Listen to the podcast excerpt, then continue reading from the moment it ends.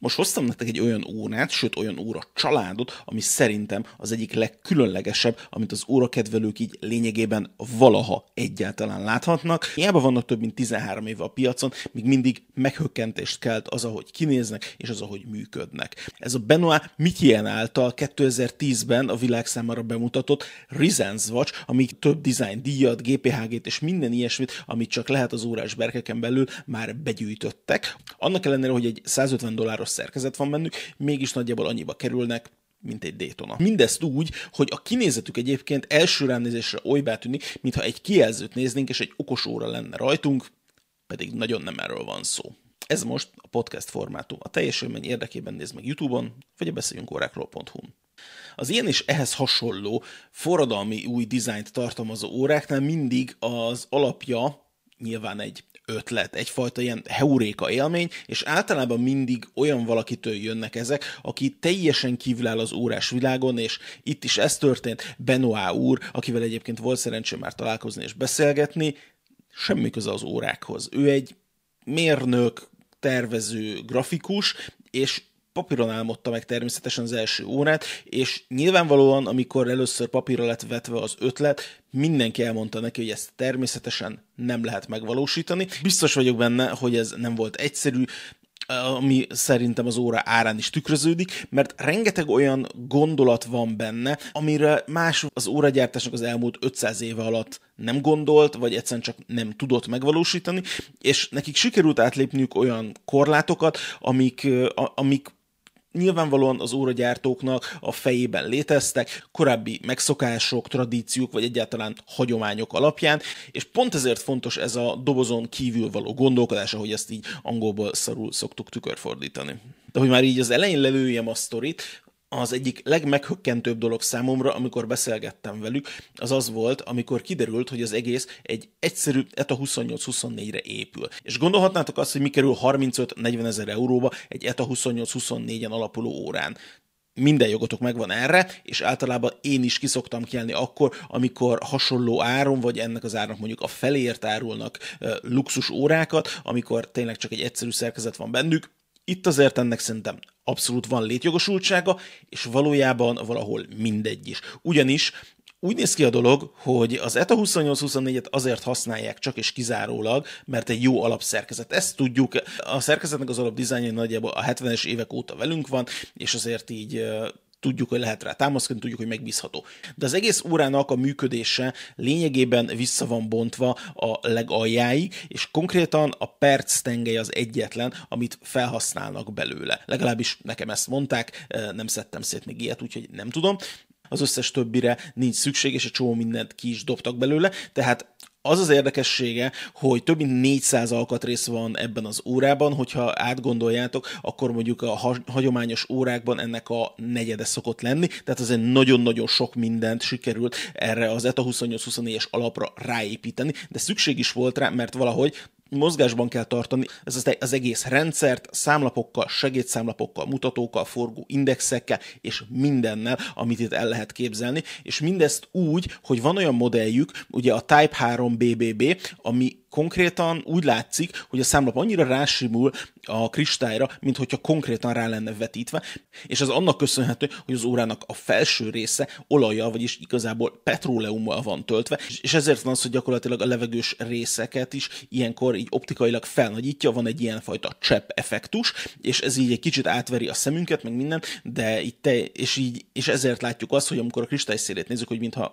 mintha már az óra számlapját néznek, ami egyébként nincs így, bár a kettő között nyilvánvalóan nincs hatalmasan nagy hézag önmagában érdekes, hogy hogyan lehet azt megoldani, hogy működjön az óra szerkezet, viszont hermetikusan le legyen zárva az olaj elő, hogy az olaj se tudjon rajta kiszökni, és ez hatalmas mérnöki teljesítmény szerintem ezt elérni, és érdekes dolog, hogy ezt mágnesekkel oldották meg. Nem nagyon sok olyan más módja lenne annak, hogy, ad, hogy mondjuk mozgás, mozgásenergiát vagy bármit adjunk át hermetikusan elzárt felületek között, mint a mágnesnek, és főleg ugye az órák esetében szoktunk arról beszélni, hogy ú, de mágnesek, és az órák órák együtt, tehát azok nem szoktak jó barátok lenni, és, és, és főleg úgy, hogy erős mágnesekről beszélünk, mert nyilván a, a beállítási lehetőségeket, meg egyáltalán a hajtást is meg kell oldani úgy, hogy a két felületnek effektíven nincs egymáshoz mechanikai kapcsolata, úgyhogy ezek ilyen nagyon-nagyon-nagyon izgalmas és hatalmas menöki kihívással terhelt dolgok voltak, mire a Resense órák ebbe a mostani formájában gyakorlatilag előttünk lehetnek. A dizájnnak az alapja az, hogy nagyon érdekes fogaskerék rendszerrel működik, és képzeljétek el, hogy ezek a fogaskerekek egyébként mindegyik eltér a másiktól úgy, hogy egyébként erre semmi szükség nem lenne a világon, ugyanis senki számára nem látható, maximum a szervizben,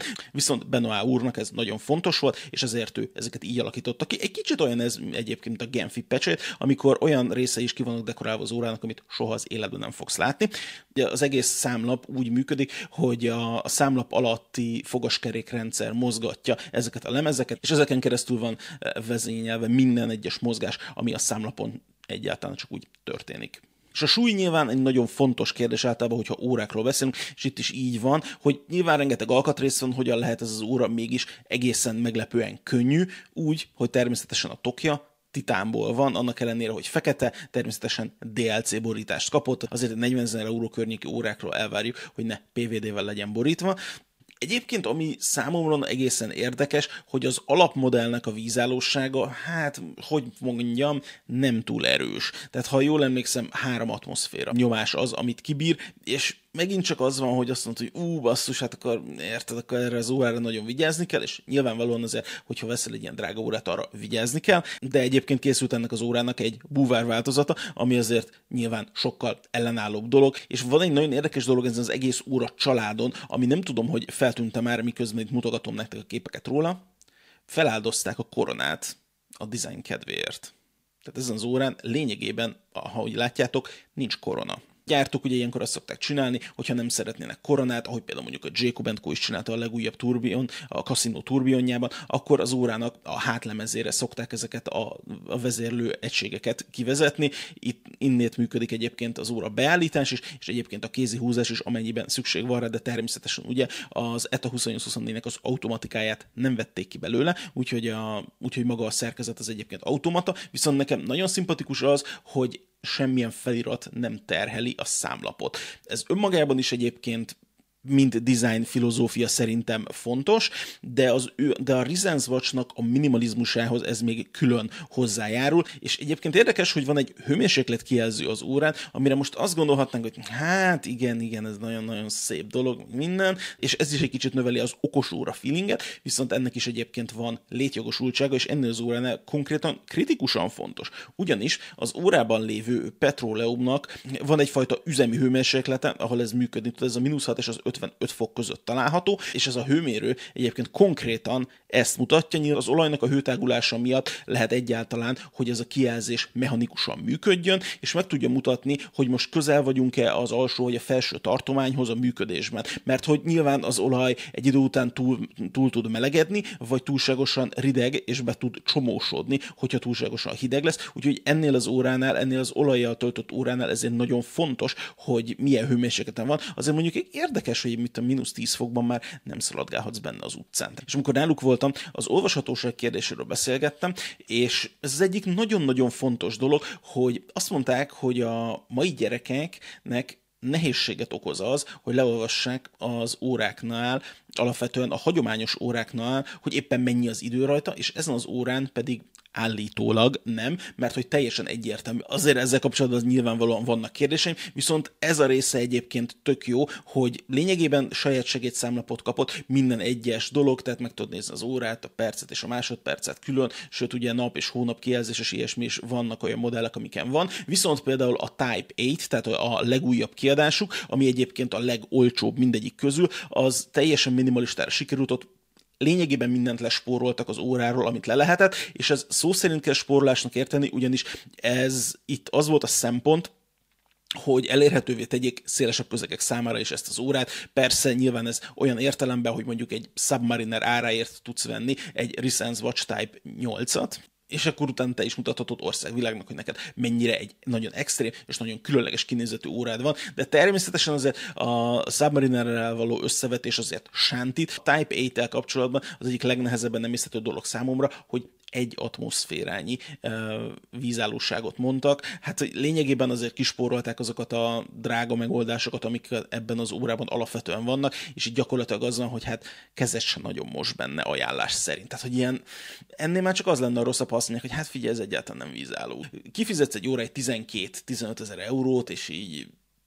és így nem ár. Tehát, hogy nem, tud, nem, nem tudja a vízállóságnak azt a fajta fokát, amit mondjuk megkapsz egy 50 dolláros Casio. És nyilván a high horology felől ezt meg lehet érvelni, és meg lehet magyarázni, hogy ez így miért van idézőjelben rendben, és nyilván aki ilyen órát az, az nem fog elmenni benne követ fejteni, meg buvárkodni, viszont a mindennapokban meg használni fogja. Például Grand Frankfurt járaton ült mellettem egy úr, akinek egyébként ilyen óra volt a csuklóján, és akkor beszélgettünk róla, hogy, hogy egyébként pont három órával ezelőtt ültem náluk, és duáltunk erről az óráról, és ő mondta, hogy, ú, hogy nagyon szereti, ez egyik legkülönlegesebb órája, ami valaha volt, és nagyon elégedett vele, és minden ilyesmi, úgyhogy nem csak az van, hogy egy nagy óra kiállításon lehet ezzel találkozni, foglalkozni, hanem hogy vannak emberek, akik megveszik, hordják, és örülnek neki, és ez szerintem az egyik legfontosabb dolog. De a másik legfontosabb, hogy engem nagyon érdekel, hogy ti mit gondoltak erről az óráról, illetve az egész koncepcióról. Ennyit szerettem volna már, örülök, hogy itt voltatok, találkozunk legközelebb.